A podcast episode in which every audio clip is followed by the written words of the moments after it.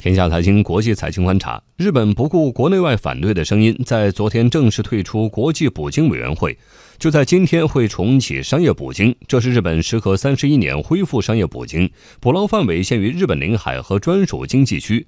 山口县、下关市、北海道串路市将在今天分别派出多艘捕鲸船开始商业捕鲸。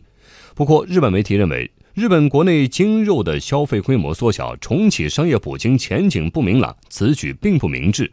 另外，英国多家媒体也对日本重启商业捕鲸表达了批评态度。面临国内外舆论的质疑反对声，日本为何还要执意重启商业捕鲸？我们来听央广记者张佳宁的报道。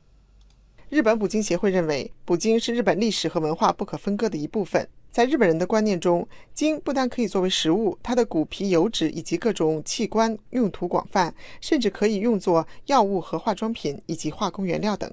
外交学院日本问题专家周永生表示，日本人对捕鲸的执着中渗透着巨大的经济利益。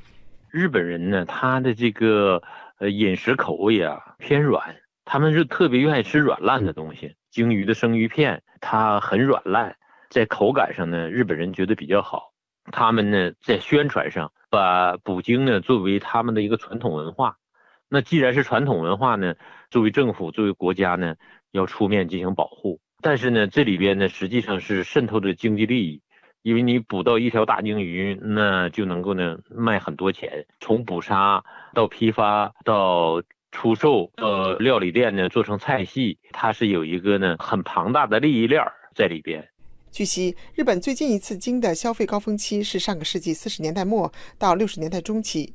二战后的日本经济崩溃，民不聊生，鲸肉一度大大缓解了日本的粮食危机，是战后日本人主要蛋白质的供给源。日本国民对鲸肉的实际依赖一度达到百分之七十。周永生，尽管八六年以后禁止商业捕鲸，但实际上呢，日本暗地当中的市场呢一直没有断绝对鲸鱼鱼肉的售卖。年长的日本人甚至记得当年学校午餐提供鲸鱼肉。